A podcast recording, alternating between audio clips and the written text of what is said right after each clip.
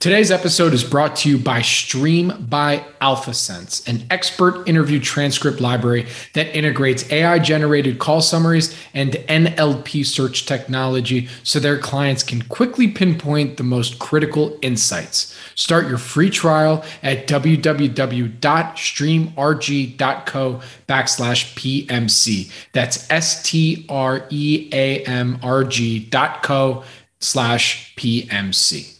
This podcast is for informational purposes only and is not an offer or solicitation of an offer to buy or sell securities. SNN Network, SNN Inc., and the Planet Microcap podcast and the representatives are not licensed brokers, broker dealers, market makers, investment bankers, investment advisors, analysts, or underwriters. We do not recommend any companies discussed. We may buy and sell securities in any company mentioned and may profit in the event those securities rise in value. We recommend you consult with a professional investment advisor, broker, or legal counsel before purchasing or selling any securities referenced in this podcast podcast. Welcome to the Planet Microcap podcast. I'm your host, Robert Kraft, and thank you all so much for the support and for tuning in. Next up on our event schedule is the Planet Microcap Showcase Virtual on December 6th through 8, 2022. On day one of the event, we'll be hosting the first ever Stock Pitch World Cup six global areas, six moderators, 24 total stock pitches. Joining us to moderate each special session is Maj Soueidan, representing the USA, Paul Andreola, representing Canada, Fadi Diab, representing Australia, Jason Hirschman, representing Europe, and Kelvin Cito, representing Asia. The only way to see the Stock Pitch World Cup is by registering now. And then, of course, on day two and three will be presentations from microcap management teams as well as one on one meetings. Attendance for our event is complimentary for investors, and registration is now open for it. So, to join us, please visit www.planetmicrocapshowcase.com. Now, for this episode of the Planet Microcap podcast, I spoke with Shree Viswanathan, President and Portfolio Manager at SVN Capital, Steven Kiel, Founder and CIO of Arquitos Capital, and Keith Smith, Portfolio Manager of Bonhoeffer Capital Management. We did a similar Willow Oak roundtable conversation back in 2020 and thought I'd bring the crew back together for a temperature check on 2022.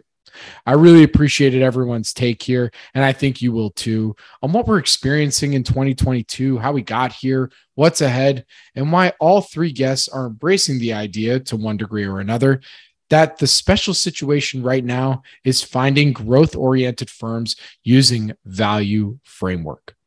Thank you again for tuning into episode 245 of the Planet Microcap podcast. And please enjoy the Willow Oak Roundtable with Shree Viswanathan, Steven Kiel, and Keith Smith. This episode is brought to you by Stream by AlphaSense. You can find them at streamrg.co backslash PMC. That's S T R E A M R G dot co backslash PMC.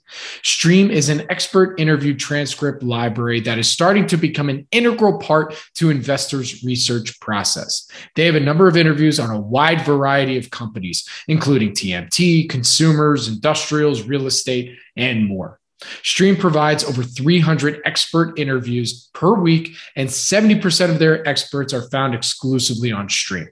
Stream is unlike any other transcript libraries. Stream integrates AI generated call summaries and NLP search technology so their clients can quickly pinpoint the most critical insights. Stream's community of experts and thought leaders partner with Stream to build their professional brands and expand their industry influence. Right now, there are approximately 8,500 plus call transcripts available. For more information, please visit www.streamrg.co backslash PMC. That's S T R E A M R G dot co backslash PMC. Welcome back to the Planet Microcap podcast. I'm your host, Robert Kraft. You can follow me on Twitter at Bobby K Kraft. That's B O B B Y K K R A F T. And joining me today is we're, we're actually doing another Willow Oak Roundtable. We did one of these um, not that long ago, about almost two years ago. And it was time to, to bring the, the band back together to get everybody's take on the year that is. And I think uh, most people would like to think of it as the year that was, but here we are it's still 2022, and we want to talk about what's going on. So, joining me today, we have Shree Viswanathan, President Portfolio Manager at SVN Capital. We have Steven Kiel, founder and CIO at Arquitos Capital, as well as Keith Smith, Portfolio Manager of Bonhoeffer Capital Management. Gentlemen, thank you for joining me today. How you doing? Thanks, Bobby. Good hey, thanks for, thanks for having us here. It's great to have you. So, as I said, you know, I wanted to get a kind of, to, at least to start, to do a general temperature check on, on, on this year in 2022. And then we're going to dig into some topics that I found were really interesting from your most recent investor letters that I think folks should uh, think more about because I, I, think they're really good topics um, for, for our core audience here. So to start us off, Keith, you know, give, give us your take. You know, how is the year that is 2022 for you right now? Well, it's it's an interesting year. I mean, most most portfolios, as people know, are, are down, um, depending up and down various level, down various amounts. Um, it's a time definitely of retrenching and rethinking. I mean, I think these times when the market is down is when I know personally I've probably learned more than when the market's up. You learn more from sort of you know the challenges that happen in portfolios. Um, one theme that I've specifically found very interesting at this point is looking at companies that are growing from sources other than organic growth given sort of the dearth of growth in the in the in the world in general and with populations declining and those types of things you have you have a organic growth is a rare commodity in in the markets today and a lot of times organic growth is priced into the values of companies.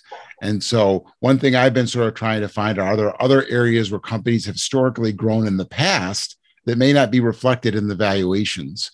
One in particular is sort of like growth through M&A. I mean, there's pluses and minuses with that. You need to have the right management needs to be you, need to have the right process you need to have management with the right temperament because it's it's clearly not an easy process as through a number of studies have said most most acquisitions fail in terms of creating value. So looking at the ones that do create value is an interesting sort of um, area. And what I've tried to find are specific companies where they are involved in acquisition aspects of it. So they're getting this organic growth. They've done it in the past and will continue to do it in the future.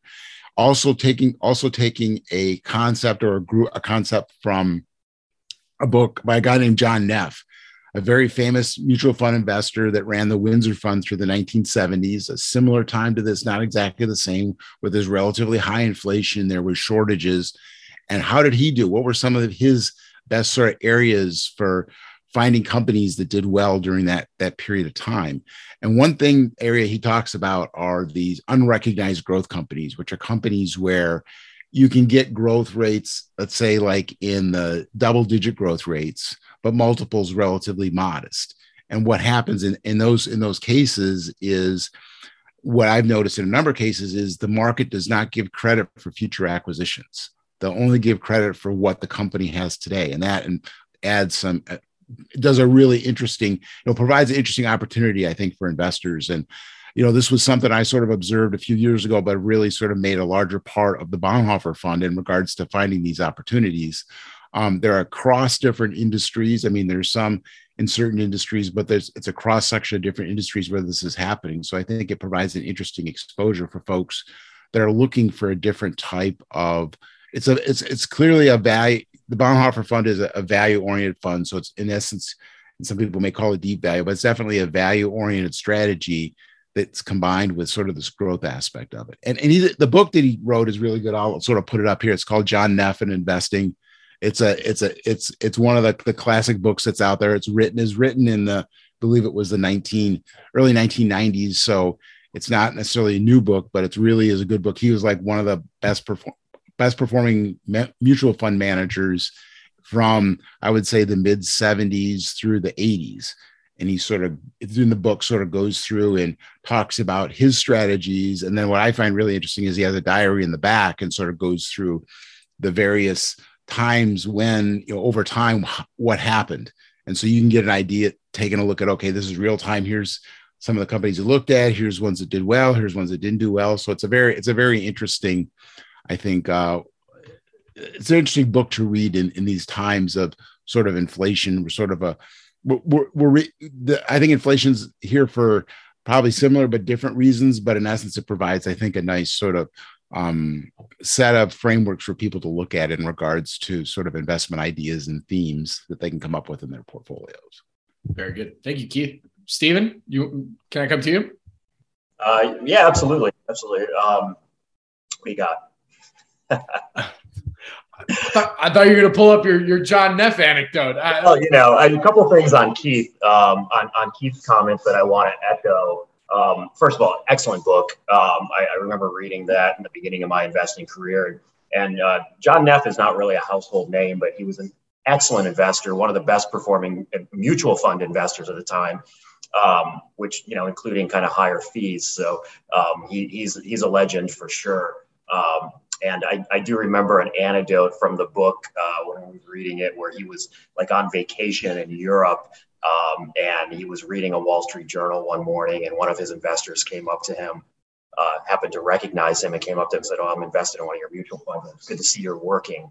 You know, you're nonstop working." And and the idea is. Um, you know he's, he's sitting there reading a wall street journal. That's his that's his work. That's the information that he has. That there was actually an advantage to get access to a wall street journal you know while in europe in 1982 or something like that. And it just shows the difference between um, you know access to information here in in 2022 compared to the 70s and 80s where he would basically call long distance uh, back to his office a couple times a day and uh, and read the journal. And uh, that's what you know kept him abreast of today today's news, uh, which is a little bit crazy. Uh, but but also to echo Keith's comments about um, just M&A um, and uh, let's say uh, interesting things in the market today that I'm looking at uh, that because of, so say, dislocations and changes, uh, now we get interesting um, divestment, divestitures. Uh, we get some corporate restructuring. There's some interesting bankruptcy stuff going on. Uh, there are companies with warrants. You know, there's an end of the SPAC boom that there, there could be some interesting things there as well. Uh, and so it's really a fascinating time to be an investor. You know, all of us obviously wish that performance uh, was a little bit different this year. Uh, but first of all, we have a couple more months to go, so who knows what could happen. But uh, but you know, this is these difficult times in the market is when we set up uh, the performance for the future, because this is when we're finding companies that the uh, overall market is not appreciating, and and uh, you know, this gives smart investors who are digging deep into these opportunities uh, a time period to uh, to accumulate these companies and then have the patience to hold them over the next few years, where we can, uh, you know, hopefully see the realization of the actual value. Uh, so that's what I'm looking at. It's a lot of similar to Keith, and I'm sure with Shree as well. We're excited about this environment, and uh, you know, it's it, we have to we have to dislocate or, or sorry, disassociate uh, the actual kind of day-to-day performance uh, compared to the exciting investment opportunities that we're finding that we know will work out over the next few years. Very good. Thank. I mean, so some other oh, interesting things I think that is sort of happening here too is if you look at investment surveys, people are pretty much negative now. So that aspect of it, I think, leads to some interesting opportunities that Steve had mentioned, and I'm sure Shree will go into the same sort of things. But the sentiment is really poor amongst individual investors and just in investors in general. And you just think about the amount of negative stuff that's actually happened now. It's pretty big, right? I mean, I mean, I guess there's a few more things that could go wrong, but it's going to be it would be tough to really find. So I think in terms of events being random over time, there's probably some positive surprises at some point that are going to happen, but who knows when that's going to happen, right? But that's just another sort of observation. I think from a general mac from a general market perspective, I think that's that's out there. Yeah, absolutely. So, hey, coming to you, Shree, you know what what what's been your your your general temperature check thus far in the in this year so far in 2022? Sure, but before that, um, and I, I, I do want to echo um, one important point that Keith brought up and Steve reiterated, which is this concept of reinvestment. This uh, acquisitive growth that um, Keith was referring to is essentially um, addressing a very important concept in compounding value through reinvestment. Um, I absolutely, you know, that's an integral part of my analysis when I'm looking to deploy capital. Um, I'm not only looking for high quality businesses that are generating high returns on incremental capital, but also have this um, high reinvestment opportunity. However, this acquisitive growth is an area that I am always a little careful on. And I remember back in the days, you know, Warren Buffett doesn't write like this these days. But back in the day, in one of his annual letters, he referred to this acquisitive growth in his own inimitable style. He was um, quoting this country singer Bobby Bare and um, essentially telling us that um, you know the song was about I've never gone to bed with an ugly woman, but I sure have woken up with a few, and uh, that uh, that is what you know that is what comes back to mind whenever I think about acquisitive growth. But uh, the concept of reinvestment is a very important piece. Um, and I fully agree uh, with Keith on that. Um, the other point that he brought up, which is also um, kind of uh, illuminating as far as this particular year is concerned, I've seen more recently, I'm sure you have come across this chart. I think it was Bank of America, BofA, which put out this chart recently you know, cash held in institutional funds is at the highest level since 2008. When we're talking about 2008 being the great financial crisis, uh, financial institutions were the epicenter of that of that uh, crisis. And here we are. You know, the individual balance sheets are um, at a at an all time high um, institutional corporate balance sheets are also uh, in a much better position relative to what it was in the past. Of course, because of all the regulatory uh, changes that have happened since the financial crisis, banks, which were the epicenter of that crisis, are in a much better position, well capitalized. I think it's the sovereign balance sheet which has sort of ballooned in terms of debt. Uh, that's a completely different problem altogether. Um, and if you sort of narrow it down in terms of uh, the overall economic performance, you know, we have almost two full jobs available for every applicant that's looking. And so job scenario is actually well placed. Um, so everything that you have typically seen as the primary driver of crisis in the past is absent in this case. And yet you see uh, significant fear, uh, both from individual and institutional investors, you know, taking cash all the way up to 2008 level, which I think, you know, Steve referred to this, is actually positioning our portfolios, our individual portfolios, exceptionally well in the near to medium term and long term, of course. So that's my take. We'll see what uh, Jerome Powell comes out with later today. Um, but uh, overall, I take the view that um, you know we've we've uh, been through these types of um, events in the past. Uh, in fact, I refer to it in my in my uh, in my mid-year letter. Uh, one of my favorite writers is this gentleman Nick Murray, and uh, he has very uh, eloquently put this in the past. The dominant determinant of real life returns is not investment performance, but investor behavior. Um, you know, people get scared at uh, various different times and um, run for the hills. That is what has happened, is happening, uh, which I think is uh, a significant positive for people like us. Bobby, if I can, if sure. you allow me to, I can actually share this interesting chart that I put out in the um, mid-year letter. Mm-hmm. Um, let me see if I can share that. Uh, okay, here, let me allow your sharing real quick. All right, you're good. Okay. Sorry for those who are listening to the audio version. I'll I'll I'll include this in the show notes or in, in a link in the description, so you okay. can see. So yeah, this is essentially this is a chart from J.P. Morgan Wealth Management not too long ago. I thought this was an excellent chart, and and so I included it in my mid-year letter. Essentially, it lists year by year, going back to only 1999, uh, from 1999 all the way to 2021, the various different reasons why you could have found a reason not to be invested. And yet, if you look to the far right, the returns that have been generated since then.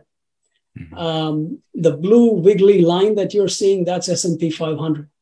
So, for example, in 1999, you had Y2K scare. In 2000, it was the tech wreck um, you know, and so on and so forth. 2021, 2020 was COVID, and uh, 21 was the Omicron variant.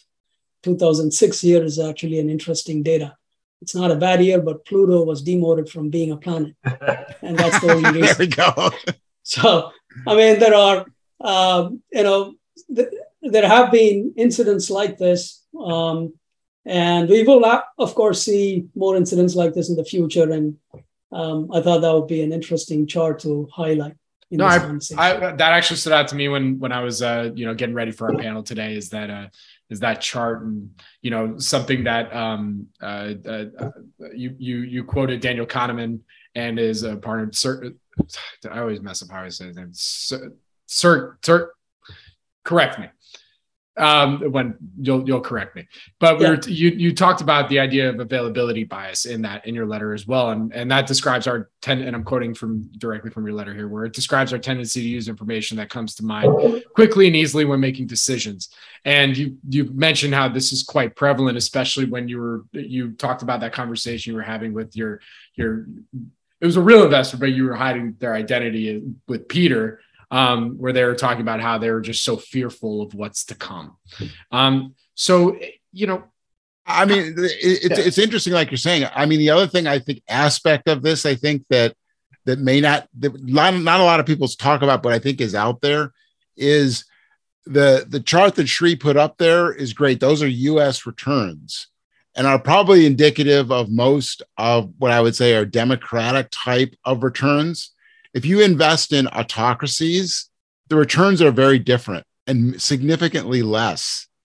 And so I think that's one thing that, that it's an interesting note that when people talk about international diversification, sometimes they say, oh, just go invest anywhere internationally.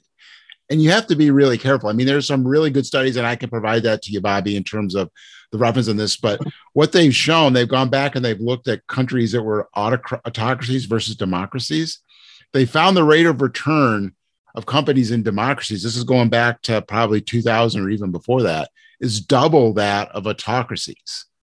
And intuitively, you think it makes sense, but that's actual raw data to say that, okay, if you look at some places where there's autocracies now, or people there, countries that are moving that way, let's say, like, for example, China, there's a reason why these multiples have come down from China. And the real question in my mind is for them to go back up, things have to improve. If things stay the way they are or continue to go down, and a lot of people rely on sort of this reversion to the mean type of phenomena when it comes to investing, that things are going to revert back to where they were. But you really need to take a look at the dynamics of the, the cases where the markets have gone up over significant periods of time. Those are primarily democratic countries with capitalist type of systems. So the shareholders get a, a decent share of the economic profits of the businesses. If you're in a situation where you're in a more autocratic system, where what's happening is the same thing's happening, it's just that the shares of the pie is being not you, as a shareholder, you're not getting the same share of the pie that you would as a Democrat, a shareholder of a company in a democracy. And you just need to realize that. And I think that that's a, I was surprised at the difference there, almost 2x, but I think it makes sense from that perspective. Yeah, and we have to keep in mind, I mean, most US companies have some sort of international um, presence, whether from suppliers or customers or things of that nature. And so, you know, when you want to get access to certain regions or areas, you can often do that through US companies with US laws, uh, with US listings, um, you know, with all the protective measures in place and information distribution uh, that is more reliable here in the U.S. So, uh, you know, look, I, I'm primarily a U.S. North America English speaking investor. Um, not to say on occasion I haven't I haven't um, taken an opportunity beyond that, but I think there are a ton of opportunities in the U.S. market, and especially if you're a smaller investor on the over-the-counter market uh, the pink sheets and things like that, where there are voluntary disclosures, uh, even if they're not SEC filing. And, and mm-hmm. some of these companies still go back 30, 40, 50 years. And they, you know, you can rely on the rule of law. And, you know, this kind of veers a little bit on into what's going on in Delaware and, and the Twitter Elon Musk fight. Um, that, you know, this is this is the foundation of corporate law in in these states like Delaware. Very good. I mean, look, you, I I, I was going to save this question for later, but I think maybe now is a good time to to bring this up. You know, for our what what would you say is the general what what is the general retail audience missing in times like these? Like what why why does this keep happening? I know we could talk about behavioral biases and we can quote Kahneman and Tversky, um, you know, over and over, but it just yeah. keeps happening, especially, you know, now where it's just so focused on the short term. You know, there's a lot of the, you know, all the noise is coming in. And then you see charts like what Shree just shared with us, where in times where you think that, you know, things are going to hell and they don't, you know, maybe they do in, in a little bit in the short term, of course, but long term, if you're really thinking beyond, you know, that the world won't come to an end, you know there's there's returns to be had so at least where we exist right now and in, in this current downturn what are folks missing? Well do people have cash right now too? You know that's the question with inflation right. and and gas prices going up and you know real estate um, you know if you're if you're looking to purchase a new home or at least rent yeah, your prices have, have gone up. So you don't have the disposable cash that you used to have in order to gamble. And when beginning of covid you know we we had a lot of kind of gambling, uh, which happens, you know, okay, it's always happened. It, it, it, happens regularly, but at various times it happens more often than not. And, you know, you have disbursements from the government and you had people with a lot of free time on their hands. And so there was kind of meme stock gambling, which is still occurring, uh, but not to the degree it was a year ago. Uh, so I think that's the ultimate question. You know, do people have, do people, not only do they have the disposable cash, but do they feel comfortable gambling with it? And I, I don't think they do as much today. Well, and, and I think like I, I think like you said, Steve, that, that that was probably a very good lesson for a lot of people that sort of started out. And I think Bobby, part of the quote thing is is I think why people feel so in malaise is their exposure to s- single individual cryptocurrencies or stocks or whatever. They a lot of people took a very undiversified approach to dealing with situations, which it entails risk and if you're not if you're not going to do a whole lot of research that can lead you to really you know run, run into issues. Now I, I mean i think part of it is the Shree's chart showed the one advantage of the of having like a S&P 500 or diversification is is what that really does is, is you just get the average and, and that turns out to be okay. But i think people probably got super excited coming out of covid with just all these things and everybody's looking at their accounts and saying we're doing great we're doing great. And then all of a sudden it all turns around and they're not doing great i think that in a, in a collective approach especially for the younger people that just started out doing it right? I mean the people that have been in the market for two or three of these cycles sort of personally know what's going on and they can sort of deal with it. But if you're brand new you, you, you know you think when you go in there okay i know this i'm going to do this i'm going to do but it turns out that you know you're no different than than other people. You some a lot of people have to personally experience that to really learn the lessons cryptocurrencies and meme stocks i mean yeah. the vast majority of, of investors have lost money in those two uh, vehicles over the last three years but bobby i think uh, you know i'll take a slightly different uh, angle to your very uh, important question, a bigger picture question, I think.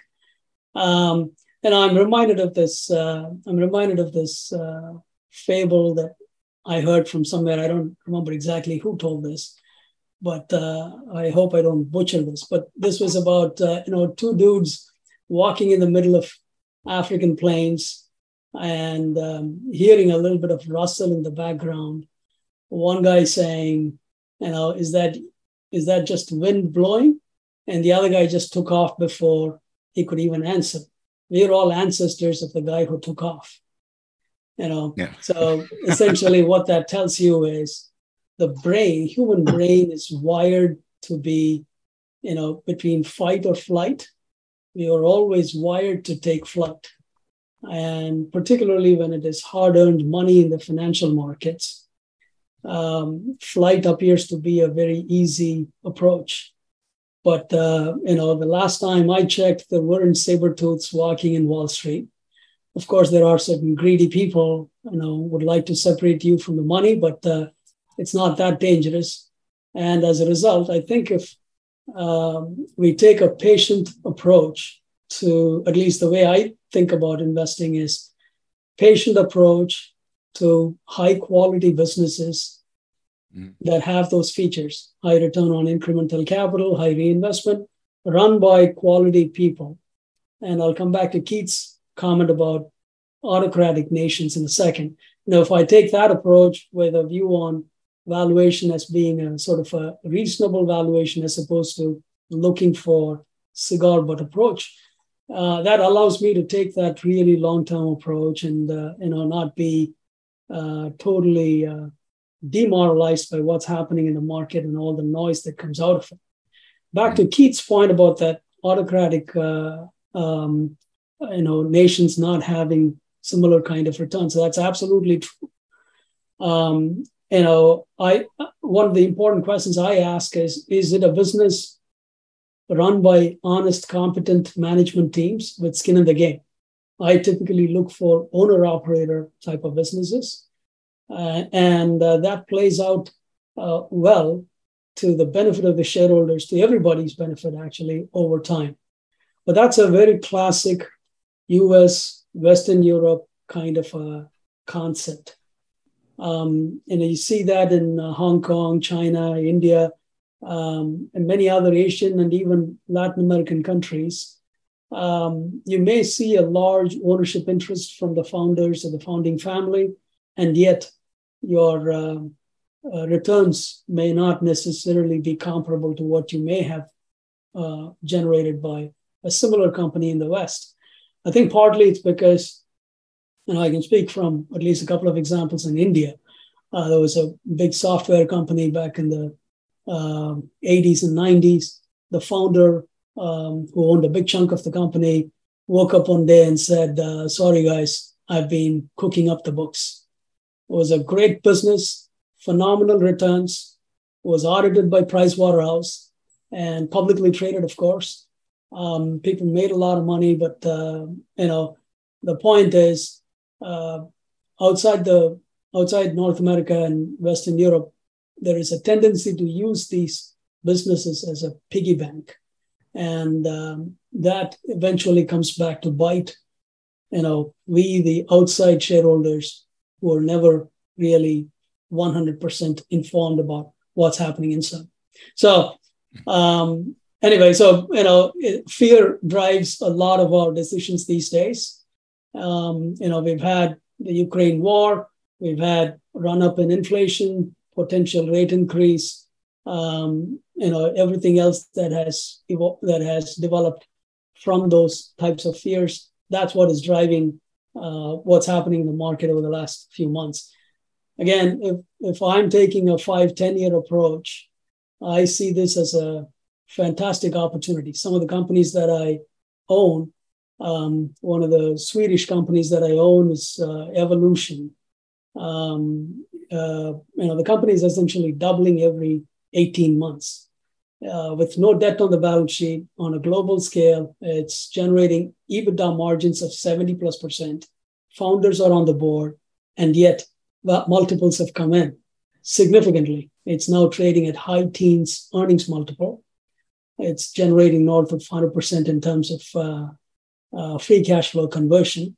So businesses like that get uh, uh completely thrown out with a baby and uh, I think it's a matter of having some patience and waiting it out. What ticker is this Shree? This is Evolution AB. The ticker is EVO. Great. That trades in Stockholm.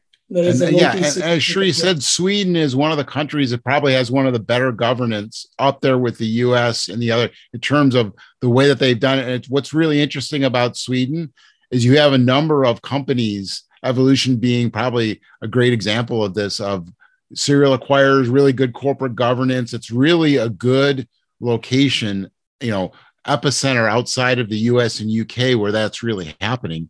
And the, but that if you put this in historical perspective, the, the those countries, the ones we're talking about, are the exceptions to the rules. For thousands of years, companies were run by families. And as Shree said, the families looked at it as the piggy bank because they owned it. That was what they did. That was what they did for thousands of years. Now we've got a new system that started out in the in the Netherlands, went to the UK, spread around the world, went to a number of places.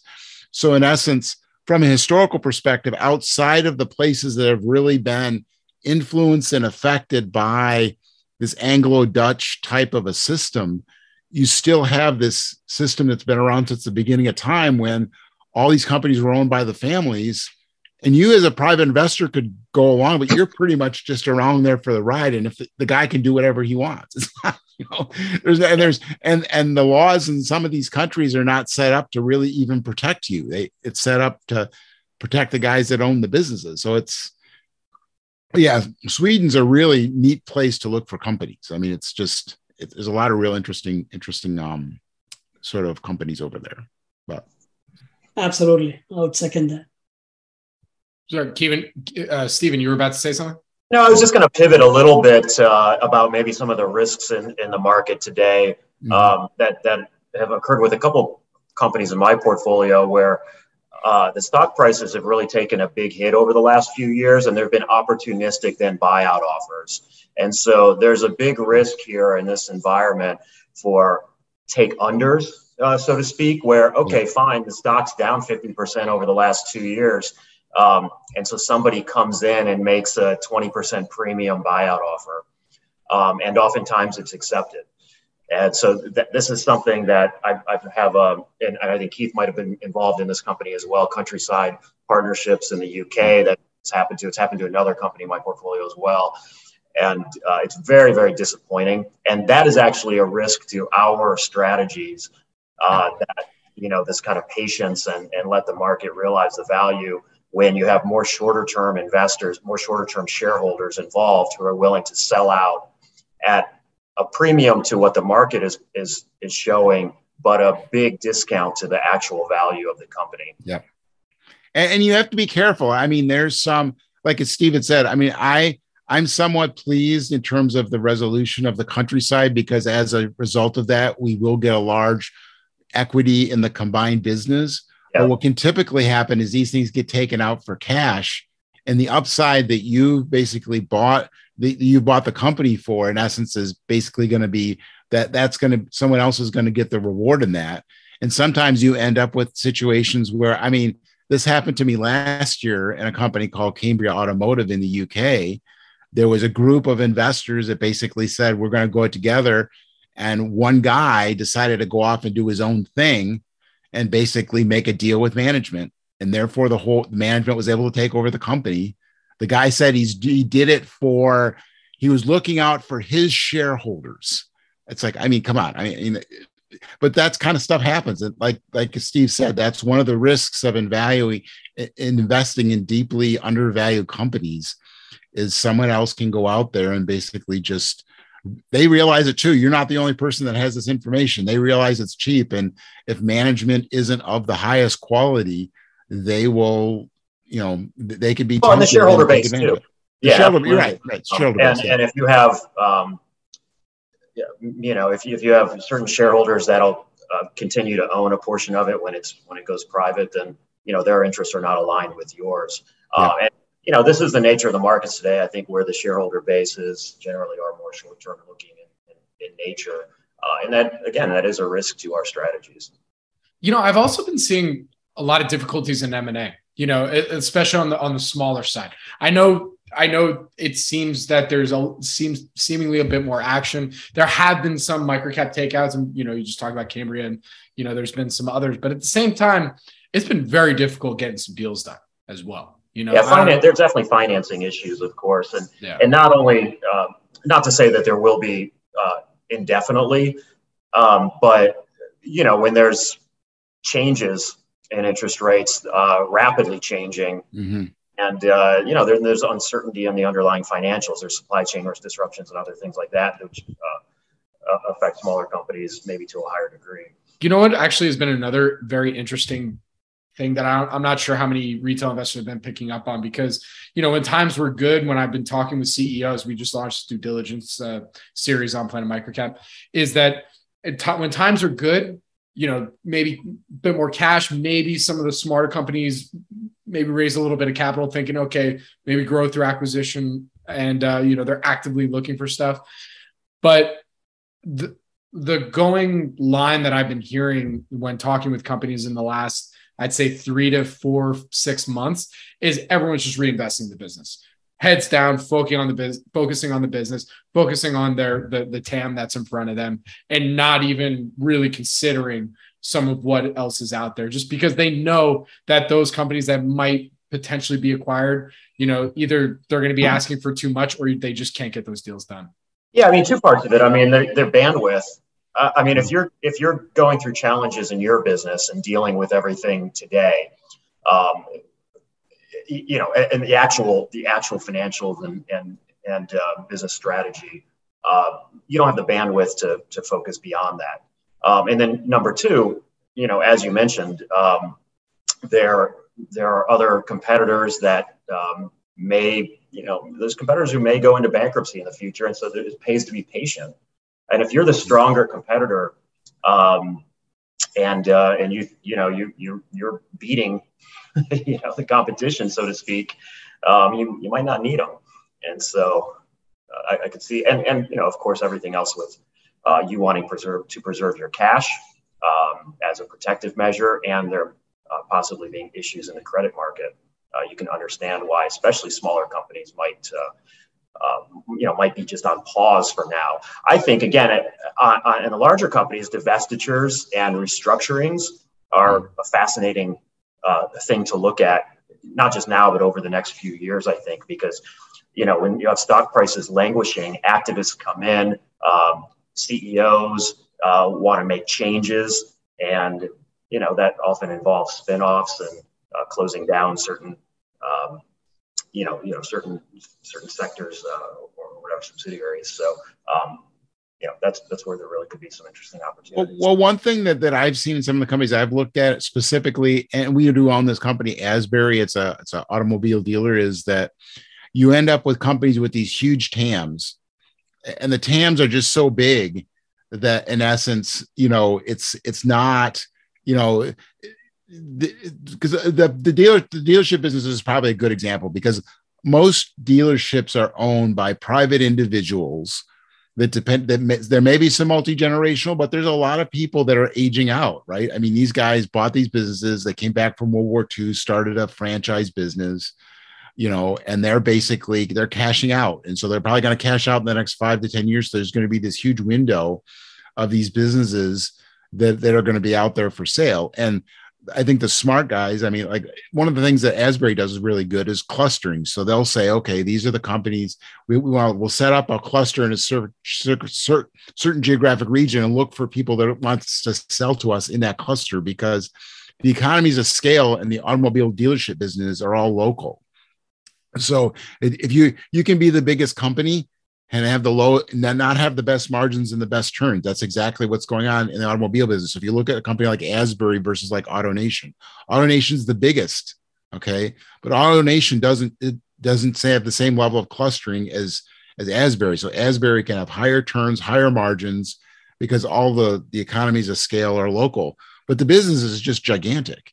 And so in my mind, that's one way at this point the companies can so, so, and they'll follow this typical kind of strategy. Well, they'll buy a business, take on some debt, pay down the debt with the business, and then sort of see what's available.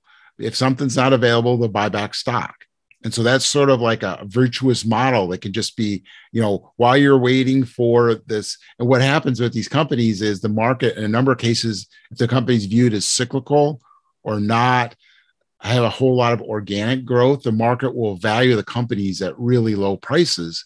So management has the, the buyback option becomes very valuable to them.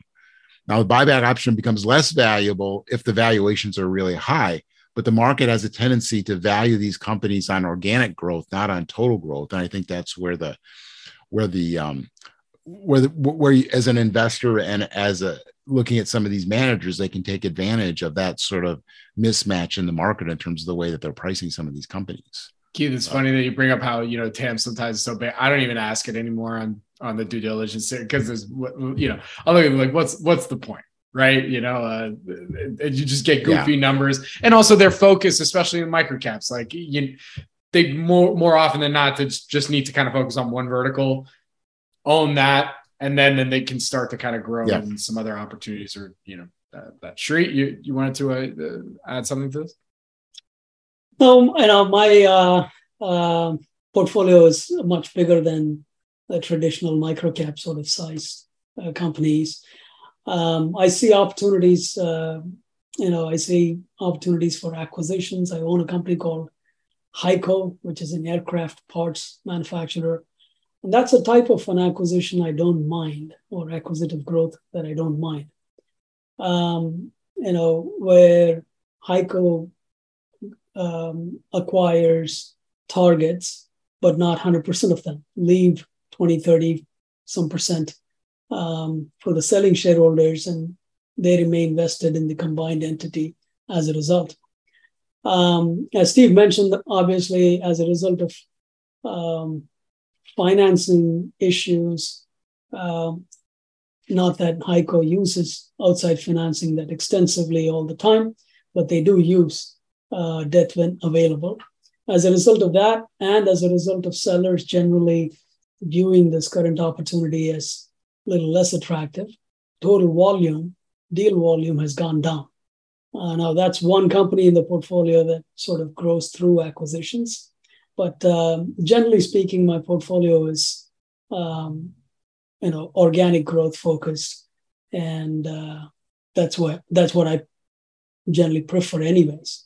So um, I may not have as much to add to what both Keith and Steve. Oh, well, well, one thing that I think that I think you brought up, and actually all three of you brought up here today, and it's something that Keith more pretty much uh, uh, mentioned in his letter, is how it's this changing in the value oriented special situations where, where they're they're out there, but there is now this somewhat shift where you're like, okay, I want to find those businesses that may not be like what I just said not so much looking to grow through acquisition, but really just have that value framework, but more growth oriented, right? I think I think all three of you would would agree that that's really where your your focus. Is. Absolutely, absolutely. I mean, um, you know, I think I mentioned this once before in your podcast, Bobby, but uh, you know, one country that I continue to like is Poland, where I see tremendous opportunities uh, of course, it's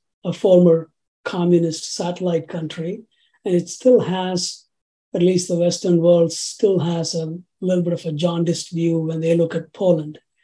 But um, Poland is my biggest non US exposure at this point. I've got two businesses invested in Poland. One of them I'd like to highlight here is exactly what you just referenced organic growth.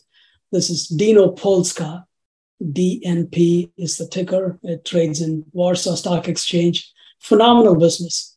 Um, it's essentially a 4,500 square feet grocery store. And um, it's growing at a rapid clip. Rapid is 28 to 30% uh, growth per year, in, both in terms of uh, number of stores as well as in terms of uh, top line. And uh, again, a business that doesn't rely on debt to grow, doesn't use, doesn't rely on acquisitions to grow. Um, owner still owns 51% and is the chairman of the board. Um, Poland has certain unique features. Unlike most of the countries, more people live in rural and small town Poland than in bigger cities. And that plays well into this company's strategy of opening up stores in these rural areas. So, um, you know, you can, and, uh, um, you know, Unlike, for example, Walmart, which started with a focus in small town America, um, but took 22 years to become free cash flow positive. Dino Polska is already free cash positive. They're using internal cash to redeploy, to reinvest into the into new stores, and so um, you can still find opportunities like this, or you know, definitely both within the U.S. and non-US with uh, all those features, owner-oriented, you know, high returns, high reinvestment, and uh, uh, and so yeah, uh, you know, it doesn't rely on acquisition per se to continue to put up that kind of number. Oh, and, and so it's like as Shree had said. I mean, I've got there's some um, there's one company I want to mention here that we just bought in our portfolio that is similar to that. It has it has relied somewhat on acquisitions, but it does have a high return on equity, and it's a Berry Berry Packaging or Berry's Plastics. So in essence, it's a plastics company in the U.S. We own it. Um, it's growing. I would say historically, it's grown really well. I mean, if you add in the acquisitions and the other pieces, it's grown you know 18% per year over the past five years and 28% per year over the past 10 years i think it probably can grow at least 10% per year going forward. Um, but again the company has some some perception issues because it's in plastics and people don't like plastics but their focus is packaging. When you think about packaging packaging is a key aspect of most consumer products. Most of their sales are to consumer products and to and to medical type product industries. Those are two really great industries where packaging is a key aspect of of when you think about a consumer products that you buy in the store all of them have a really good packaging aspect to their business. So these this company and it's right now it's selling for like it's selling for you know seven to eight times free cash flow. It's got the great historical growth we talked about and a potential and continue to go going forward the headwinds, I think, which which may change as you got ES this anti-plastics ESG thing, but I think eventually that will that will actually sort of change and turn around. But that but that's an example of a company that's a it's not a sexy business, it's not a high-tech business, but it's it's just a business that's just gonna grow a solid growing business as one of uh, you know as as John Neff talked about, sort of these unrecognized growth companies that if it just grows in the low teens percent going forward, selling, you start out and going in valuation at eight times free cash flow. But the key thing behind these businesses, I think that's how the my process has sort of evolved over time, is looking at what are those growth drivers? And are those growth drivers, what are the KPIs for those? And are those growing and, and tracking those?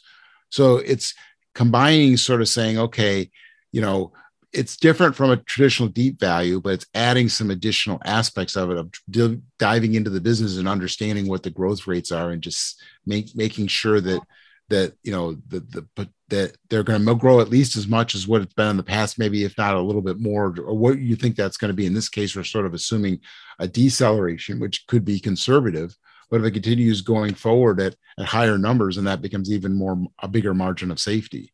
Okay. The other aspect that this business does it, it has this LBO feature. So it'll buy a company, pay down debt, buy a company, pay down debt. The same thing that Asbury does. It buys a company, pays down debt. But if it can't find a business, it's gotten it's, it's gotten bigger over time. So its targets, but it still only has about 20% of the TAM. So it has 80% left. Uh, top three businesses have 20% of the TAM. They probably have maybe 10% of the TAM. But if they can't find a business, which is what can happen as you get bigger, then they just buy back stock and the market treats them as a cyclical. So in essence, they can just buy back stock and it becomes very accretive. So I mean, right now, selling it like a seven times free cash flow, you live buy back stock, they're getting they're buying back their stock at at eight, you know, at at you know a 13%, they get 13% return on buying back their stock. And so it, it, from that perspective, it, it's it's an. The one thing you got to be, you do need to be concerned about about these companies buying back stock is it's the terminal value, right? I mean, where companies run into problems is is if they're buying back stock and the terminal value is less than the value today, they're wasting money. But if you buy back stock and you think the terminal value is going to be higher than your, then it becomes accretive. But but that's sort of like a, a pattern I found in a number of the companies that I like, where they'll they'll, they'll borrow money, take an acquisition, and have a, have a, a, historical record of then basically paying down the debt, doing another acquisition, the debt go up, going down debt, and then when nothing's available, buy back stock. I mean, I've seen that it's probably a common uh, sort of model. I think four to five of the companies we have in the portfolio, but I like that when I see that sort of that that sort of situation in a company. Absolutely. By the way, not not to go off on a tangent, but we said that we'd probably be recording at the time that uh you know there would be the the the Fed announcement, and uh, yeah, we got it. Um, raised by 75 basis points again. Yeah, I facetiously was going to ask you, Keith, what effect this uh, interest rate. well, the, the interest rates for, for, the, for these levered companies, it would have the effect as you'd expect. A lot of them are are are challenged, but again, I think as long as you you believe in the model, the companies are doing well. This just becomes they can buy back stock at a cheaper price, right? I mean, if you're if you're looking at buying this business for the long term, one thing you've got to do is you need to make sure that they've got their, their coverage is significant enough and they're not going to and they're not going to run into distress. You know, a lot of these companies like Berry's rated triple B, they have yeah. adequate they have six times coverage. So I'm pretty sure that the company isn't going to run into financial distress. And so a company like that, what's that? It's a keyword in my question was facetiously. yeah. But yeah, no, I mean, I, I think the interesting thing about these companies is you know, levered companies are again are ones that are getting hit really hard. But again, I think a lot of these are indiscriminately sold off, and, it, sure. and that really plays to the companies that have this card of buying back stock. And unfortunately, in Europe, for whatever reasons, number of companies don't like to buy back stock, and I think that really handicaps them versus, let's say, a U.S. competitor that's willing to do that because the U.S. competitor, if they really understand the value of their business can really, in essence, provide some leverage to the shareholders buying the shareholders of the stock, it really, it really adds a lot over time. Because I mean, you see these companies where the share count's gone down 50, 60% over 10 or 20 years, and you're just like, wow, you know, it's just and and it's added that it's it just it just can be a really nice combination if you if you um if, if you can do that. But like I said, hopefully country, you know, um, companies in Europe will feel more comfortable with this over time. I think it may have been just it's just more of a historical precedent. They just don't do it. But the one thing that clearly I think American companies will do is they'll buy back stock if it's cheap. Um, yeah, I agree. European hopefully. companies I find uh, to be more comfortable paying dividend, which is actually a lot less attractive for the eventual investor because of the tax impact and. Uh, but in you know whatever the case may be, most European companies are comfortable just paying a dividend as opposed to. Well, well, I, I think, think it, partly it's also because when they when you require them to buy back stock, particularly the way you put it, Keith, uh, being aware of the terminal value and being able to buy it back um, um, at an attractive price relative to intrinsic value. Um, I feel like they fear that we, the investors, require them to be more like investors that they're not comfortable with. And so they want to be operators and just paying a dividend. Uh, they don't have to think mo- much about paying a dividend, and that's what allows them to remain, um, you know, remain patient for the entire business. But I agree, it's a, it's a, a dividend disease is a problem that's a little bit more prevalent in Europe than here. But oh, but there is a case to make to make if you do buy dividend. Like for example, if you look at some of these oil and gas companies, they're creating a lot of cash flow today. I really agree with the philosophy of them paying it mainly in dividends and not in buybacks because if your terminal value is going to be shrinking over time, buying back stock is a very risky thing to do because you can lose a lot of money that way. It may be better to, to what I think the smarter oil and gas companies I've seen have done have sort of done a balanced approach, but they've tilted it more towards dividends because we know there's going to be a terminal value there, but we just don't know how much it's going to be. And how much do you want to bet your company that it's still going to be, especially in oil and gas, because it's got such a wide variance of what can happen there. I mean, if you're, if you like for the companies, I think that Shree invests in the, the higher quality businesses, I think everyone could agree that their terminal value is going to be bigger. And so buybacks make a lot of sense. But when you're uncertain I think that's where dividends make sense, but there doesn't seem to be a distinction between the two in a lot of cases. But absolutely. All right. Well, I think we're getting close to you know our our allowed allowable time here. So I think I you know I want to try and close this out because I think uh, listen, there's so many different rabbit holes we can keep going on. We can talk about how you know an, another hike can affect things, but I figured let's let's do our our closing takes. You know, thinking thinking longish term, I guess, right? Uh, I, I, try I, on these pods. I try not to do like the all right, and then you know, what do you think for the rest of 2022 going into 2023? But you know, if, if for your I, I want to know from your mindset, whatever how you define long term to be, how are you positioning yourself? So, Steven, I'm going to go to you first. Yeah. Well, first of all, um, at least we won't lose another planet this year. So I'll, I'll end in that. Um, I mean, no matter what happens this year, we have to count that as a success. I was, um, I was worried about Saturn personally. yeah, yeah, yeah. You know, certain certain. Um, I don't know. Is it a planet if it doesn't actually have? Um, I don't know, like a core. You know, if it's all gas gaseous. Um, it, I don't know. Anyway, um, I uh, what am I doing? I know you're set, I know you're setting me up, but I won't. I won't take the bait. Yeah, yeah. Um, you know, for me, I'm looking for uh, companies as usual, but with smart management, but who are really taking advantage of the current opportunity. Um, whether it's through strengthening their their own business um, and taking market share, uh, or whether it's opportunistically buying back stock, uh, or whether it's making opportunistic acquisitions. And so th- those are the areas that I'm looking at, uh, the companies that I'm looking at. I'm size agnostic, um, but there are a few out there. Um, the watch list is growing. Uh, I've been busy doing a lot of research on these watch list companies.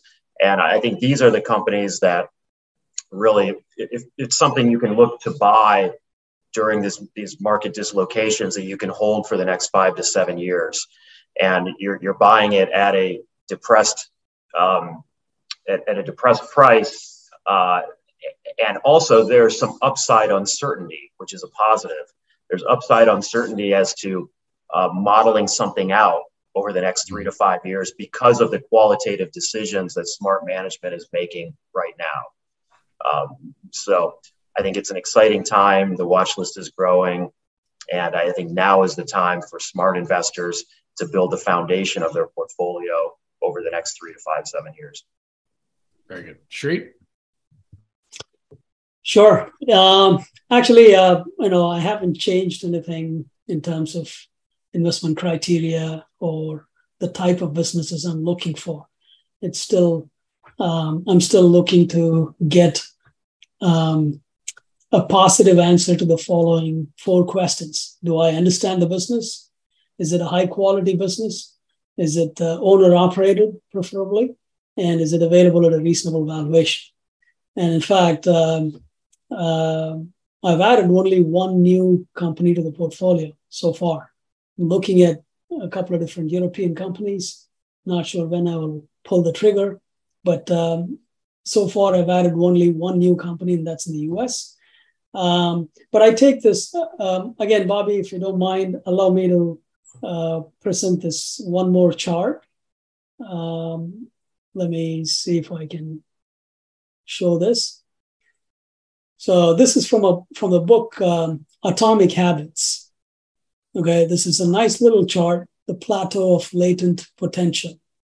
On the x-axis is time, on the y-axis is results. Essentially, what this tells you is the longer whatever act, whatever activity it is, in this case, portfolios and investments, the longer you can remain invested, look at that curve that's you know shooting through the uh, through to the right and top. Um, there is a period of value of disappointment, which is what we have, we've, I've gone through over the last nine months.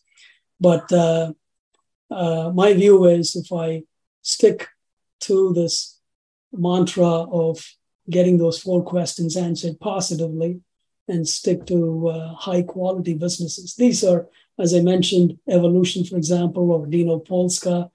These are businesses that are generating terrific returns with significant reinvestment opportunities. They're not looking to um, grow through acquisitions. And so I kind of eliminate that potentiality as well. And um, what it needs is uh, patience from my side.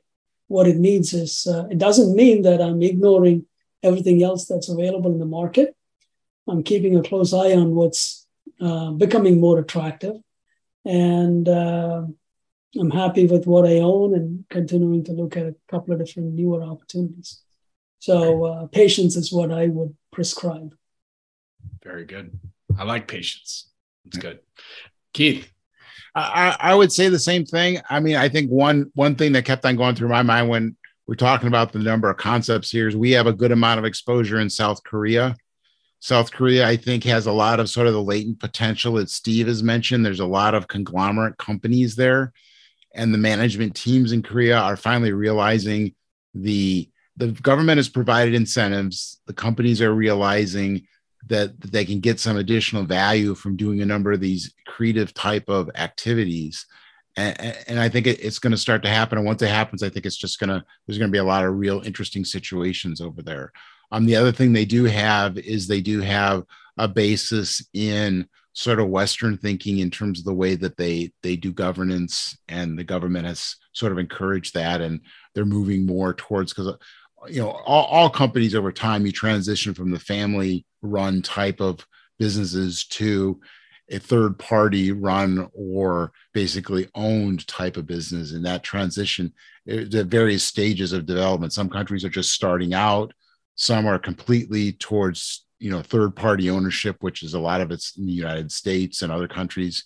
Korea is at a, a place i think that's that's moving at least towards that direction. A lot of countries really aren't they're moving back and it becomes uncertain. So that, that's what gets me excited there. But but i but, but i think overall trying to find businesses that eh, trying to find growth outside of it's almost like it's an interesting compliment i think to Shree's approach trying to find businesses where growth is outside of organic growth. So I think the two strategies probably work good together and the fact that trying, you know, trying to basically be able to, um, you know, f- identify those businesses. Um, they, they clearly have different sets of, you know, um, KPIs, different sets, the, the way that management looks at things and stuff like that between the two, the two approaches. But I think they both can be successful. The one thing I've noted about a lot of these businesses that consolidate. If you look at their historical charts, you see a lot of them going up into the right. And what that tells me is that tells me that the market is not anticipating the growth in the stock price. If the market had anticipated the stock, the growth in the stock price, it would go up and then be flat, right? But the market consistently underestimates the growth in the company's cash flows and the value over time. And that's what sort of creates that sort of stair step and I think you see that amongst companies that, that are doing relatively well is that what investors are taking advantage of is the underestimation of that growth potential in the businesses. And that's what we're trying. I think as modern value investors, I think that's what we what we really need to include, which I think all of us are doing now, including growth as part of the process. I mean, as Buffett had said, growth and value are at the connected at the hip. There's really, it's just a matter of it's not as growth or value. It's just incorporating that into the process of of what um of what you're doing. And, and it can be misleading buying just a bunch of low multiple stocks because in essence now if you look at most low multiple stocks most of them are there for a reason.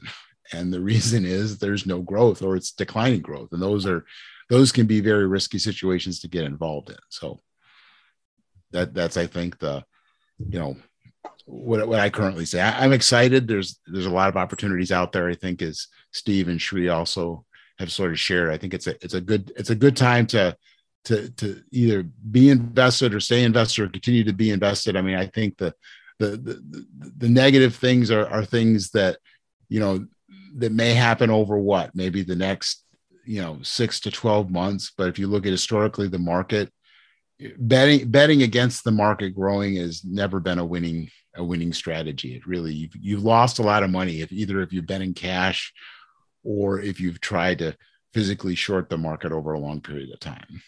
So for sure. I think that's a great place to end it, guys. So with yeah. that, um, uh, where can people go and find more information for each of you, both your website and social media? So Keith, I'll come back to you first on that. Yeah, so I'm we're at uh, bonhoefferfund.com. I'm at I'm Twitter KDS at Bonhoeffer. Um, that's my Twitter handle, and you contact us either either through through either either either way would would work for us. Very good, Shree. Yeah, my website is svncapital.com and uh, Twitter is svncapital. Steven, close us out. Arquitos.com, A R Q U I T O S. And uh, you can find me on Twitter, Steven Kiel, K I E L. And uh, love to interact with you there. Very good. All right. Well, guys, thank you so much for joining me today. Really do appreciate it. Good luck. Stay safe and uh, look forward to our next update. Thanks, Bobby. Appreciate Thanks. that. Thanks for having us.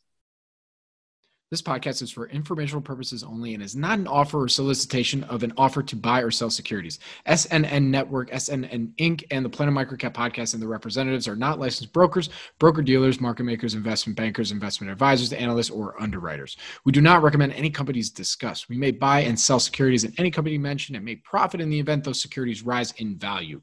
We recommend you consult with a professional investment advisor, broker, or legal counsel before purchasing or selling any securities referenced in this podcast podcast.